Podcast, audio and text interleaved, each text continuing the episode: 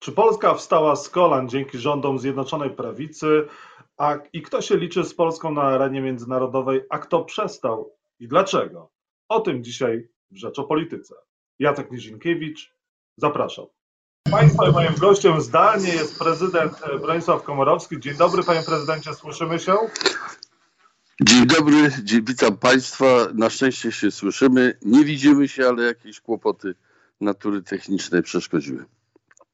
Zdarza się, są gorsze kłopoty, jak na przykład to, że prezydent Stanów Zjednoczonych Joe Biden właśnie odbywa tournée po Europie, ale nie spotka się z nikim z Polski, z żadnymi przedstawicielami z Polski, mimo że Andrzej Duda wcześniej zapowiadał, że ma dojść do takiego spotkania. Co to oznacza? No, pan, ja się, ja się dziwię, że ktoś się dziwi, że do takiego, że ta, do takiej sytuacji doszło. No, cała logika postępowania władz państwa polskiego, obecnych władz, także premiera Dudy, do tego prowadziła, do swoistej, jeśli nie pełnej izolacji, to takiego odsunięcia na margines Polski w ramach świata zachodniego. No bo Polska na to ciężko pracowała. Po pierwsze, marginalizując się sama i konfliktując z Unią Europejską, której jest cząstką, ale także i postępując bardzo niemądrze w stosunku do Stanów Zjednoczonych, raz podlizując się ponad miarę i ponad dobry gust prezydentowi Trumpowi, a potem no, nie przewidując w ogóle tego, że może nastąpić zmiana prezydenta i zmiana także warty, no bo przejście demokratów do rządu i że mogą się zmienić priorytety amerykańskie, między innymi Stany Zjednoczone twardo stawiają kwestię jakości i poszanowania zasad demokratycznych jako fundamentu współpracy między państwami, więc tu wszystko zostało zrobione przez obecną ekipę rządzącą, aby do takiej przykrej, smutnej sytuacji doszło, że Polska nie jest traktowana jako liczący się uczestnik Sojuszu Świata Zachodniego, tylko raczej jako dostarczyciel kłopotów.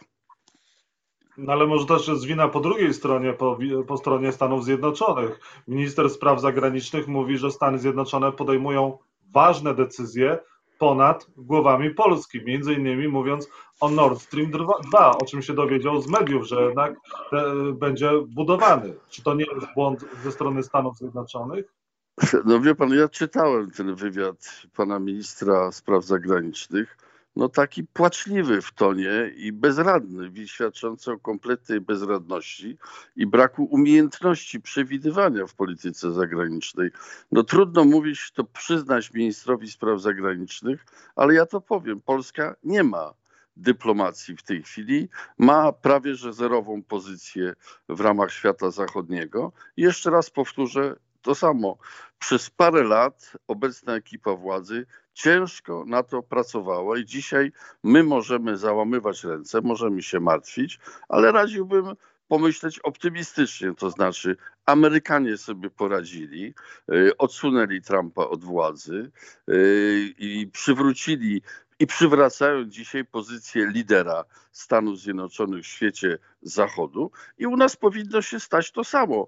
Trzeba w wyniku zastosowania kartki wyborczej odsunąć PiS od władzy, przestaną wtedy koledzy z PiSu psuć polskie miejsce, polską pozycję na arenie międzynarodowej, przestaną także psuć relacje ze Stanami Zjednoczonymi, a Polska będzie miała szansę przynajmniej wrócić do pozycji lidera tego rejonu świata zachodniego, czyli naszej Europy Środkowo-Wschodniej, tak jak to było jeszcze parę lat temu. Tylko panie prezydencie, nie ma żadnych wyborów w najbliższym czasie, poza wyborami w Rzeszowie.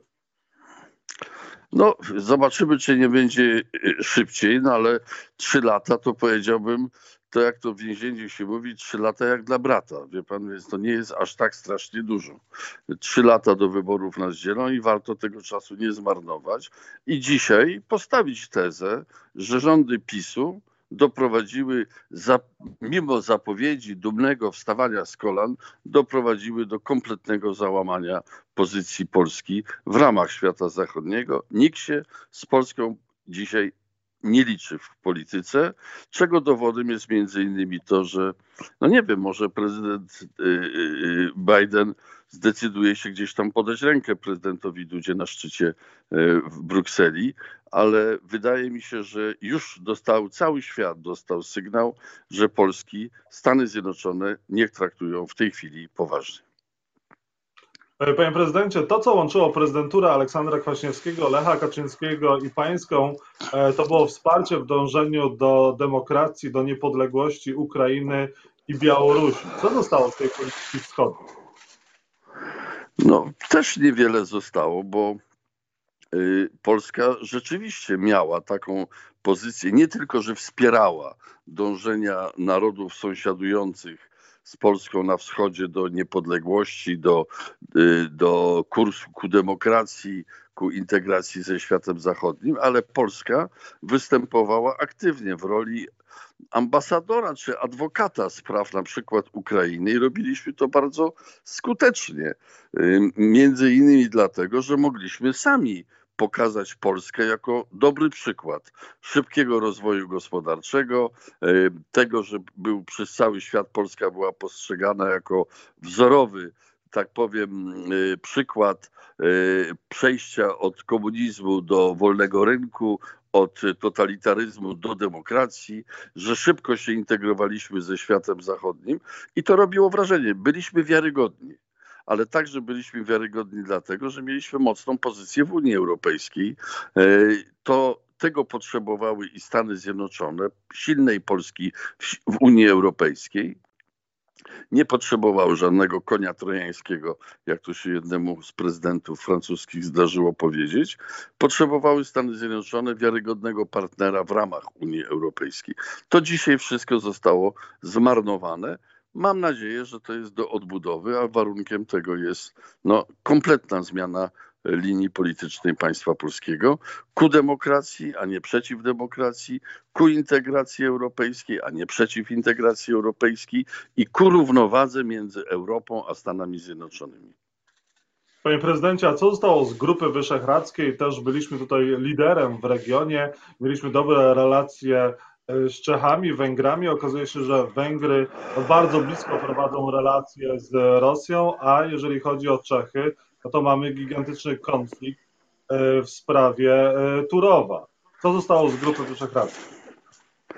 Wie pan, ja przyznam się, że ja nie mogę bez emocji o tym mówić, ale naprawdę pozycja polska w każdym Na każdym poziomie kontaktów międzynarodowych została strzaskana, bo nie tylko dotyczy to Stanów Zjednoczonych, także Unii Europejskiej, to dotyczy także naszych sąsiadów.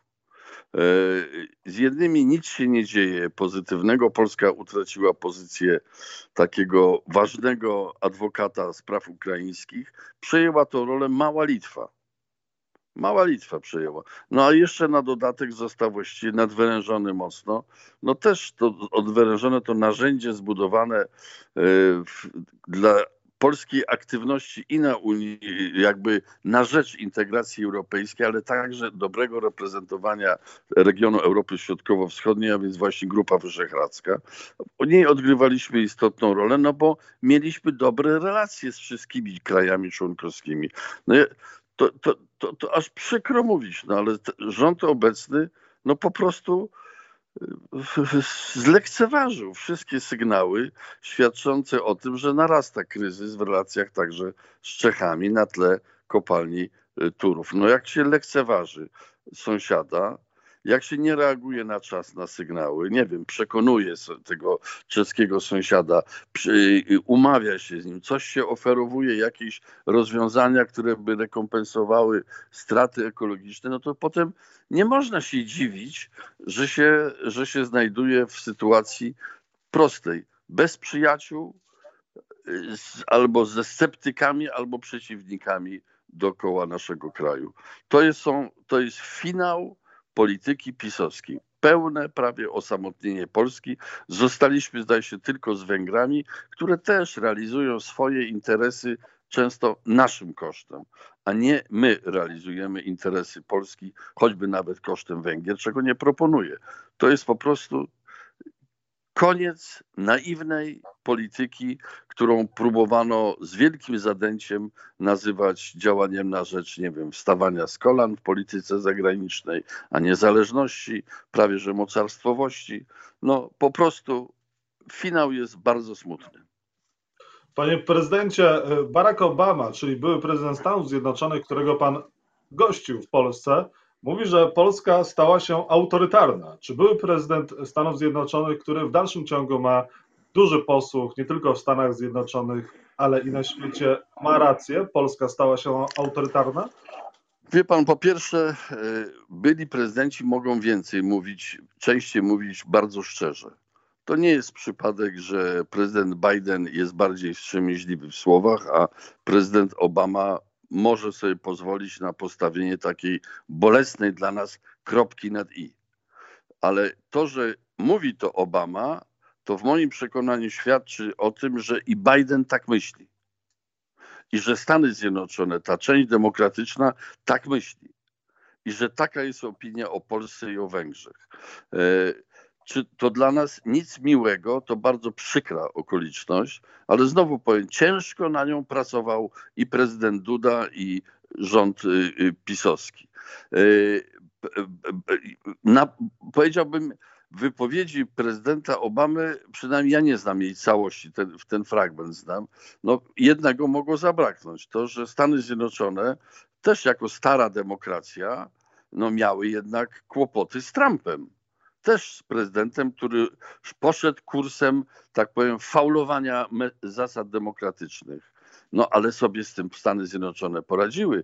Więc sam fakt, że jest się reprezentantem starej de- demokracji doświadczonej, jeszcze nie chroni przed antydemokratycznymi prezydentami i ekipami władzy. E, więc to ja bym chętnie bym dodał do wypowiedzi Obamy, żeby i Zachód i inne kraje, nie tylko Stany Zjednoczone, pamiętały o tym, że i u nich albo drzemią siły antydemokratyczne, albo dochodziły już do władzy. I to jest Panie przestroga w związku nie tylko dla Polski, ale przestroga dla całego świata Zachodu.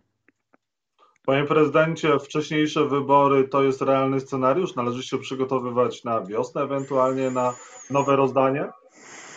No, wie pan, jest według mnie możliwe, bo obóz władzy jednak przeżywa bardzo poważne turbulencje takie wewnętrzne i w pewnym momencie może po prostu zabraknąć większości w Sejmie, już nie tylko w Senacie, gdzie jej, ekipa, gdzie jej obóz rządzący nie ma, ale może zabraknąć jej w Sejmie i wtedy oczywiście nie będzie chętnych do przegłosowania budżetu, więc, który zresztą pewnie będzie pełny zafałszowań i argumentów, żeby nie głosować, będzie bardzo dużo. No chyba, że znowu lewica pomoże, że pan Czarzasty tam, gdzie prawda, tam, gdzie Kaczyński nie może, tam Czarzasty pomoże. Może zagłosują za budżetem pisowskim, tak jak zagłosowali niedawno w kwestiach pieniędzy europejskich. Może i takie cudy się mogą zdarzyć, ale zakładam, że może mieć obecna ekipa kłopot z przeprowadzeniem budżetu, bo w środku aż trzeszczy.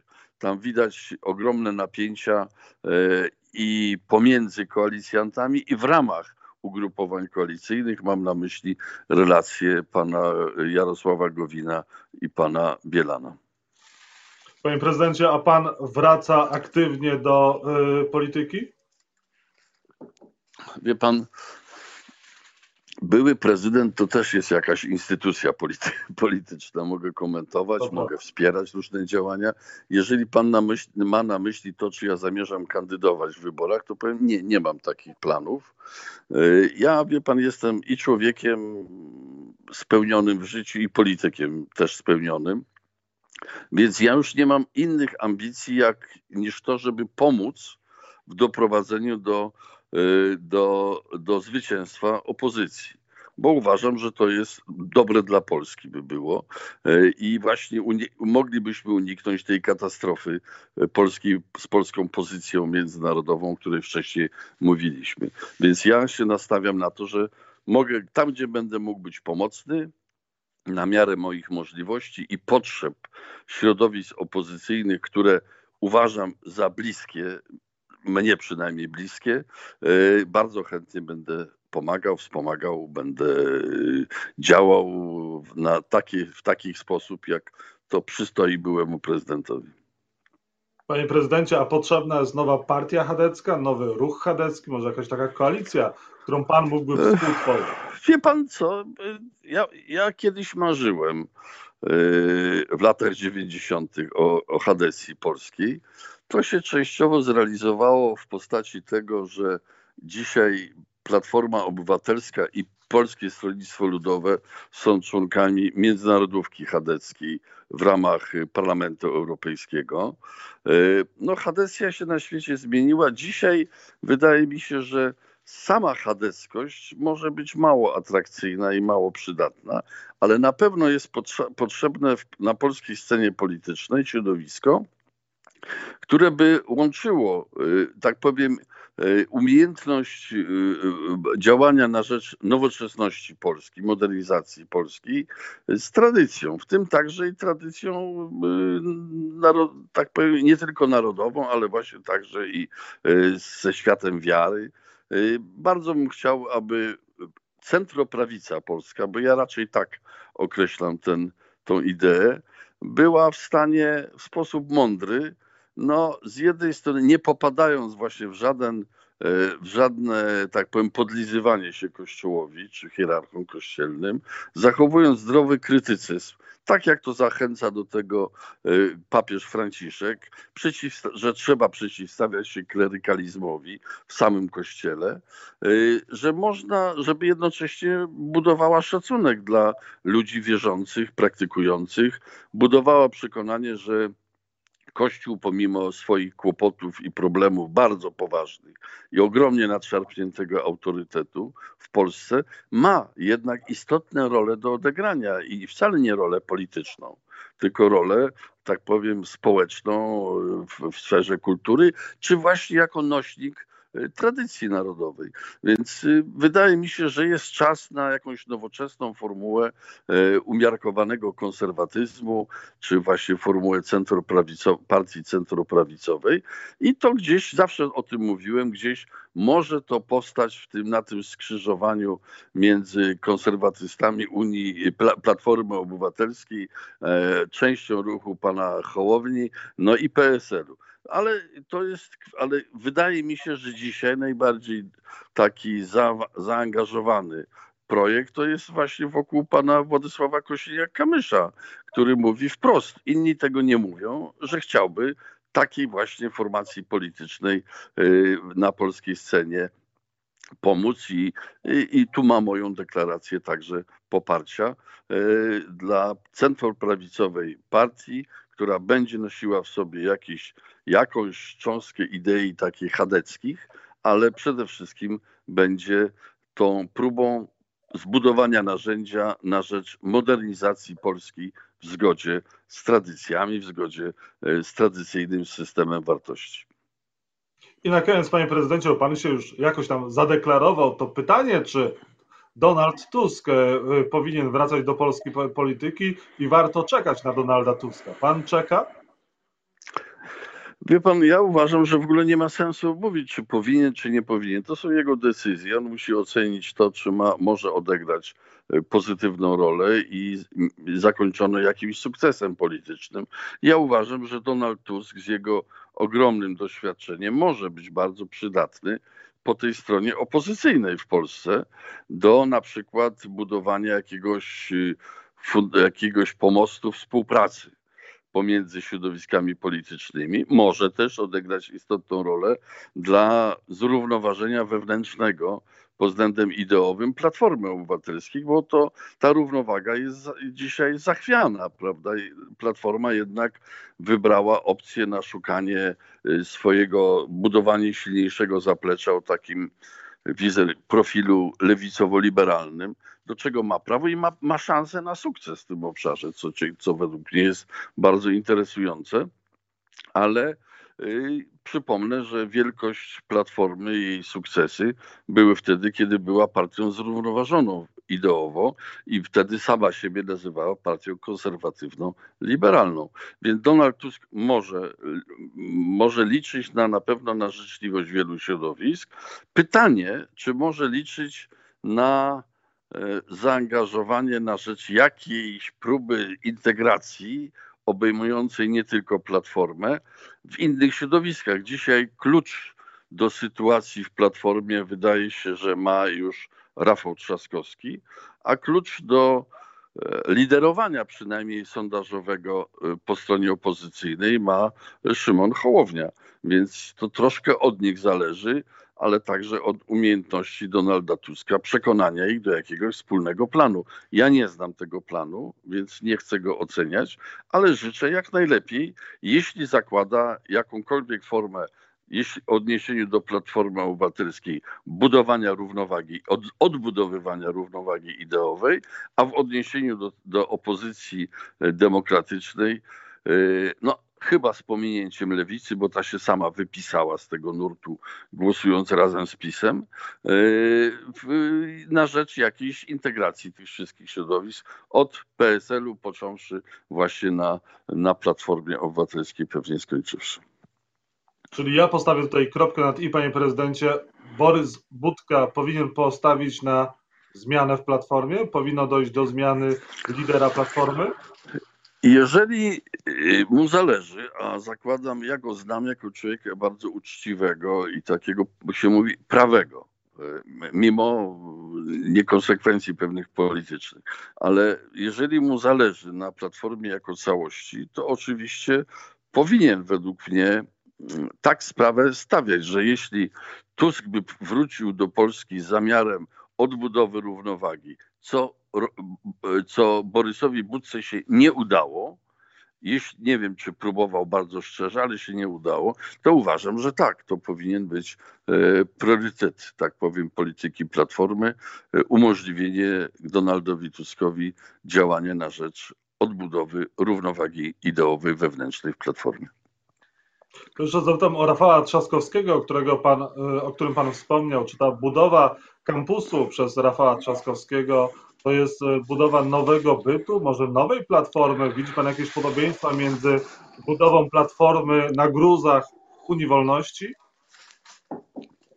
Wie pan, ja myślę, że no w polityce są różne schematy powtarzane, powielane.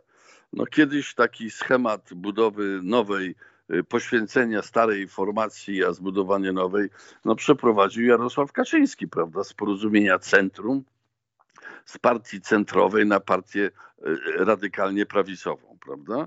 No to kiedyś tak samo powstała w ten sposób Platforma Obywatelska.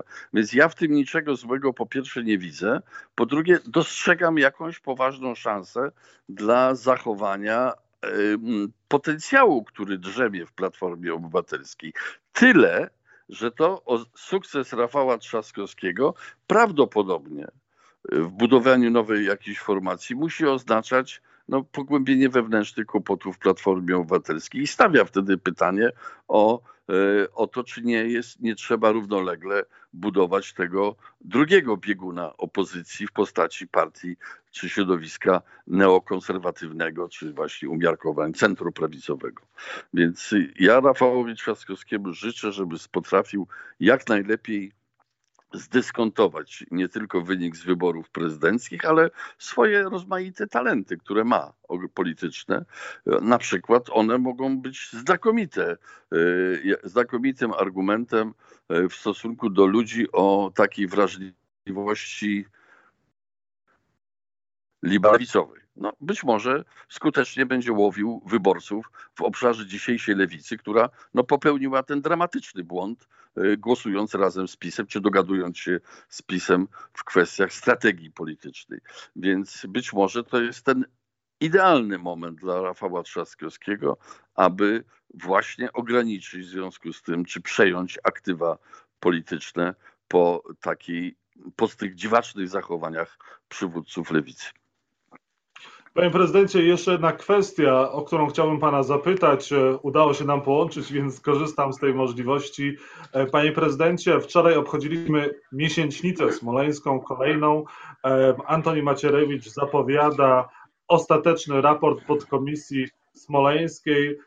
Czego pan się spodziewa po tym raporcie i dlaczego przez tyle lat rządów Prawa i Sprawiedliwości nie udało się jak to mówią, wyjaśnić tej katastrofy, czy sprowadzić wraku. I nawet prezydenta Donalda Trumpa nie proszono o to, żeby pomógł w sprowadzeniu wraku do Polski, chociaż wiadomo, że się przyjaźni z... Hmm. Wie pan, no ja myślę, to jest dramatyczne, to jest tragikomiczne zachowanie Antoniego Macierewicza, no bo to jest aż śmieszne, ale bol, boli jednocześnie, ale aż śmieszne to jego ciągłe zapowiadanie kolejnych jakichś wersji raportu, że zaraz będzie. No, no na, na litość Pana Boga, no przecież tak nie można postępować. To jest nieuczciwe w stosunku zarówno do tych, których się bałamuciło przez tyle lat, wmawiając im wersję zamachu w Smoleńsku i zbrodni smoleńskiej i oskarżając władze państwa polskiego o współudział w zamordowaniu polskiego prezydenta, no, ale także niepoważne traktowanie wszystkich, którzy gdzieś tam w naiwności może swojej wierzyli, a może coś jest niejasnego, może coś jest nie, nie do końca wyjaśnione. No, pan pyta, dlaczego tak jest? No z tej prostej przyczyny, że Macierewicz albo kłamał, albo, albo źle myślał, to znaczy kombinował wersję właśnie spiskową, której po prostu nie było. Tam żadnego zamachu nie było, były błędy pilotów, błędy różnorakie, ale przede, przede wszystkim jeden podstawowy, że nie wolno było lądować w takich warunkach pogodowych. I on to doskonale już dzisiaj wie, więc gra na zwłokę. A potem na końcu wysmaży być może jakiś raport, od którego się wszyscy odetną, bo nie wierzę w to, żeby znalazł sobie tyle honoru, czego bym się spodziewał w imię naszej starej znajomości, żeby powiedzieć po prostu przepraszam. Pomyliłem się, zrobiłem masę złego, podzieliłem Polskę, podzieliłem Polaków, zbałamuciłem część ludzi, ale przepraszam. No przynajmniej tyle. Ale nie spodziewam się, żeby to miało miejsce. A jeśli panu chodzi o ten wrak, no to powiem, to też jest taki, czytałem taki dowcip gdzieś w internecie, że ja, na czym polegają właśnie, że ten upadek polskiej pozycji w stosunkach z sąsiadami y, jest dobrze ilustrowany przez fakt, że sąsiadująca z nami Rosja nie oddała nam tego wraku, mimo że, przypomnę, PiS czynił z tego zarzut poprzedniej ekipie władzy, także i mnie, że nie odzyskaliśmy wraku. Że Białoruś zatrzymała samolot zarejestrowany w Polsce, nas ściągnęła, prawda, na lotnisko i aresztowało dysydenta, y, a że Czesi zamknęli nam kopalnie w Turowie. Więc to, to jest rzeczywiście miarą sukcesu polskiej polityki zagranicznej w stosunku do sąsiadów, ale to także jest miara, no powiedziałbym, bezczelności tej ekipy w kwestiach smoleńskich, bo najwyższa pora, żeby po prostu powiedzieć przepraszam, nie mieliśmy racji, źle postępowaliśmy, ale chcieliśmy przynajmniej dobrze. No. Były prezydent Bronisław Komorowski był Państwa i moim gościem. Bardzo dziękuję, panie prezydencie, za rozmowę. Dziękuję i mam nadzieję do zobaczenia wkrótce. Wszystkiego dobrego. Dziękuję. Dziękuję bardzo.